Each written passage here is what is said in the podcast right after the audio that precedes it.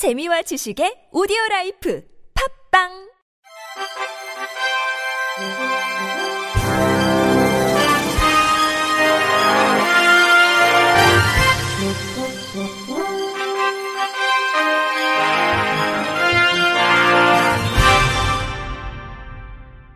청취자 여러분 안녕하십니까? 7월 6일 수요일 KBIC 뉴스입니다.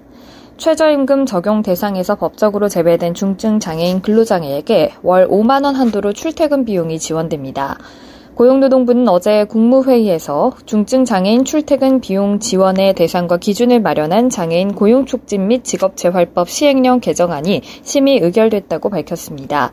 중증 장애인 출퇴근 비용 지원 사업은 지난해 도입돼 1,325명의 장애인에게 11억 6천만 원이 지급됐으며 올 들어 5월 기준으로는 3,114명이 4억 2천만 원을 지원받았습니다.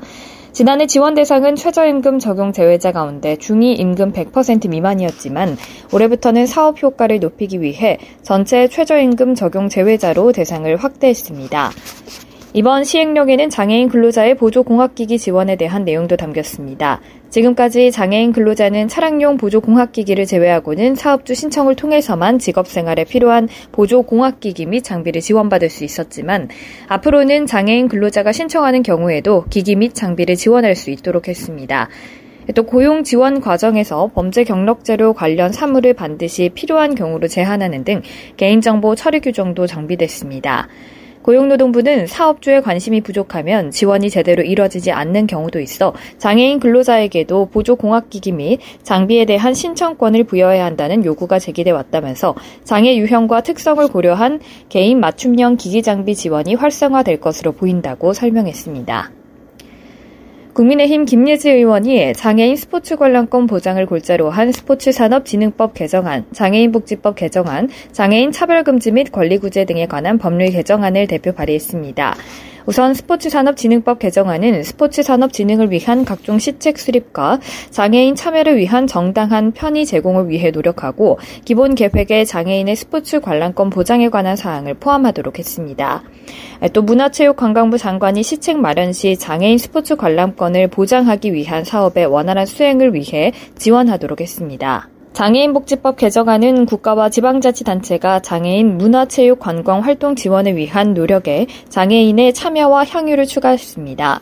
장애인 차별금지 및 권리구제 등에 관한 법률 개정안은 장애인 체육활동 참여 시책 강조 구문에 향유를 추가한 데 이어 스포츠 사업자가 장애인이 체육활동을 향유할 수 있도록 정당한 편의 제공을 하도록 했습니다. 김 의원은 라디오 방송이 사라지고 스마트폰 스트리밍 서비스로 대체되면서 많은 시각장애인이 중개 서비스 등에 배제되고 있다면서 어떤 방법으로든 비장애인들과 함께 관람할 수 있길 바란다. 화면 해설까지는 아니더라도 지연 없는 중개 서비스만이라도 원한다는 장애인 관람객들의 현실이 안타깝다고 말했습니다. 이어 헌법은 모든 국민은 문화적 생활의 모든 영역에서 차별받지 않는다고 명시하고 있으나 장애인의 스포츠 관람과 향유권 보장을 위한 규정은 미비하다면서 장애인과 비장애인이 함께 스포츠 관람을 향유할 수 있는 문화 선진국을 만들기 위해 개정안의 국회 통과에 최선을 다하겠다고 입법 의지를 분명히 했습니다. 충북도교육청은 공무원이 노인 장애인 가정을 찾아가 민원을 접수하는 교육 민원 콜 서비스를 이달부터 도입했다고 밝혔습니다.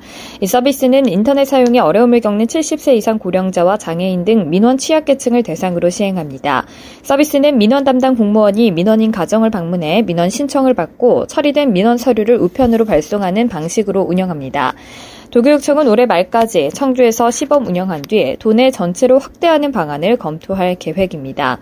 이 서비스로 처리할 수 있는 업무는 학생 민원 5종, 교직원 민원 4종, 검정고시 민원 4종입니다. 도교육청 관계자는 교육 민원의 개인정보 보호를 위해 신분을 확인해야 하는 경우가 많아 민원 취약계층을 대상으로 한 콜 서비스를 시행하기로 했다고 말했습니다. 의왕시는 장애인과 노약자 등의 공정하고 평등한 이동권 보장을 위해 의왕시청 민원실에 전동 보장구 급속 충전기를 설치했다고 밝혔습니다. 전동 보장구 급속 충전기는 기존 장애인 재활 자립 작업장, 아름채 노인 복지관, 부곡동 주민센터, 희망날의 장애인 복지관, 사랑채 노인 복지관, 청계 종합 사회 복지관 등 6군데에 설치돼 있으며 이번에 추가로 설치한 충전기는 의왕시청 민원실, 장애인 임산부 전용 구청 창구 앞에 설치해 시청을 방문하는 민원인이 자유롭게 이용할 수 있도록 했습니다. 김성재 의왕시장은 장애인의 이동권과 편의성을 위한 인프라를 지속적으로 구축하겠다며 장애인과 비장애인이 어우러져 공존하는 의왕시를 만들기 위해 노력하겠다고 말했습니다. 해군 3함대 군악대와 시각장애인 특수학교인 은광학교 학생들이 함께하는 특별한 연주회가 열립니다. 오는 14일 목포 시민문화체육센터에서 열리는 대한민국 해군 후국음악회에는 군악대가 시각장애인들에게 악기를 가르쳐주는 재능기부 20주년을 기념해 군악대와 은광학교 학생들이 함께 무대에 오르기로 했습니다. 학예 발표회를 제외하면 은광학교 학생들이 외부 관광객들을 대상으로 한 무대는 이번이 처음입니다. 군악대는 2002년부터 시각장애가 있는 은광학교 학생들을 군악대 합주실에 초청해 악기 연주를 가르쳤습니다. 악보를 볼 수 없는 은광학교 학생들에게 군악대는 악기 소리를 먼저 들려주고 학생들이 이를 따라하게 하며 교육했습니다. 코로나19 확산으로 군부대 출입이 통제됐을 때는 휴대폰을 통한 원격 강의로 교육을 이어가기도 했습니다. 은광학교 학생 김예정 양은 악보를 볼 수 없으니 내가 악기를 연주한다는 건 상상도 못했다며 하지만 지금 악기를 연주하는 내 모습은 앞으로도 내가 무엇이든 할 수 있다는 것을 증명해주는 것 같아 큰 용기가 생긴다고 말했습니다. 악기 레슨을 주관하는 삼함대 군악대장 전기찬 원사는 음악은 마음으로 속삭이는 이야기다며 학생들이 세상과 소통하고 이해할 수 있도록 그들 마음속에 따뜻한 음표를 남겨주고 싶다고 소감을 밝혔습니다. 가출 청소년과 지적장애인 명의의 계좌와 휴대전화로 사이버 사기를 저지르고 범죄 사실을 알린 공범을 집단 폭행한 일당이 붙잡혔습니다. 경남 마산 동부경찰서는 사기 폭력행위 등 처벌에 관한 법률 혐의로 21살 A씨 등 2명을 구속 송치하고 타 범죄로 수감 중인 1명을 재감인 송치했다고 밝혔습니다. 경찰은 계좌와 휴대전화를 넘기고 사기 행극에 적극 가담한 가출 청소년 14살 비군과 직접 장애인 C씨도 불구속 기소 의견으로 송치해 수사하고 있습니다. 친구 사이인 A씨 등 3명은 SNS에 일명 가출팸을 모집하는 글을 올려 작년 말부터 부산, 광주, 창원 등 전국 각지 숙박업소에서 비군 C씨와 함께 살았습니다. 이들은 숙식 제공을 미끼로 비군과 C씨의 계좌와 휴대전화를 게임 아이템이나 중고 물품 거래 사기에 이용해 두 달간 100여 명에게서 1,900만 원을 뜯었습니다. 이후 A씨 등은 C씨의 계좌가 사기 계좌로 알려져 이용 가치가 없어지자 C씨와 연락을 끊었습니다. 이에 C씨가 SNS를 통해 범죄 사실을 알리자 김해시의 한 거리에서 C씨를 집단 폭행하기도 했습니다.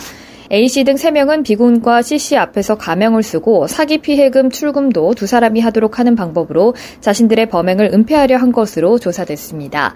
경찰은 A씨 일당에 의한 사이버 사기 피해자 추가로 있을 것으로 보고 수사를 이어갈 예정입니다. 경찰 관계자는 최근 청소년을 대상으로 아르바이트를 빙자해 계좌를 요구하거나 활용하는 범죄가 다수 발생하고 있다면서 인터넷을 이용한 비대면 사기 범행에 미성년자의 계좌와 휴대전화 등이 쓰인 경우 배후에 판단력이 미숙한 가출 청소년 등을 범죄에 악용한 성인이 있는지 철저하게 수사하겠다고 밝혔습니다. 이상으로 7월 6일 수요일 KBIC 뉴스를 마칩니다. 지금까지 제작의 권순철, 진행의 박은혜였습니다. 고맙습니다. KBIC. Música